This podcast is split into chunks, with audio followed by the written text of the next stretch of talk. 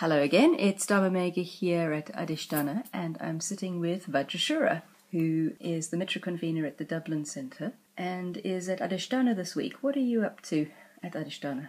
Hi, Dharma Mega.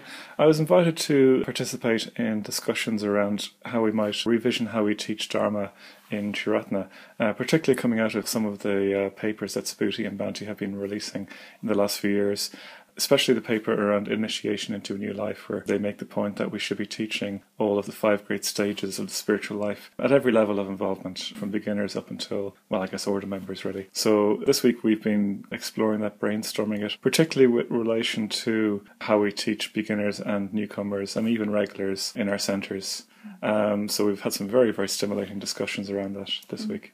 Do you think the discussions are likely to influence how you would teach, for example, in Dublin? Oh yeah, I mean, I mean, one of the things I've been finding about this week is that it's been very stimulating, and I'm just writing down ideas for what I can do back home as quickly as I can get my hand to write them down. You know, mm. so I'm definitely getting lots of. I've definitely been sparked off in many different ways, and it's been great hearing from other centres, very successful centres like Sheffield and the London Buddha Centre, and hearing what they do, and having really good study leaders and and teachers like Ratnaguna there as well, who have just so many good things to say. So it's been very very stimulating in that regard. Mm. And it's very exciting, I think. I think it could be of real use to my work in Dublin, to our work in Dublin, and I think a lot of centres might find this very useful.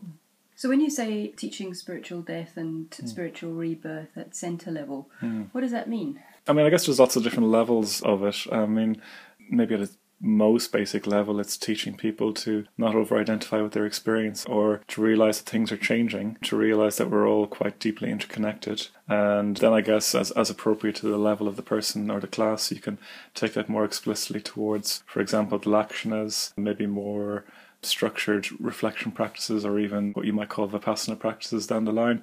So they're the kind of things we're exploring. You know, what is appropriate? How could we do that?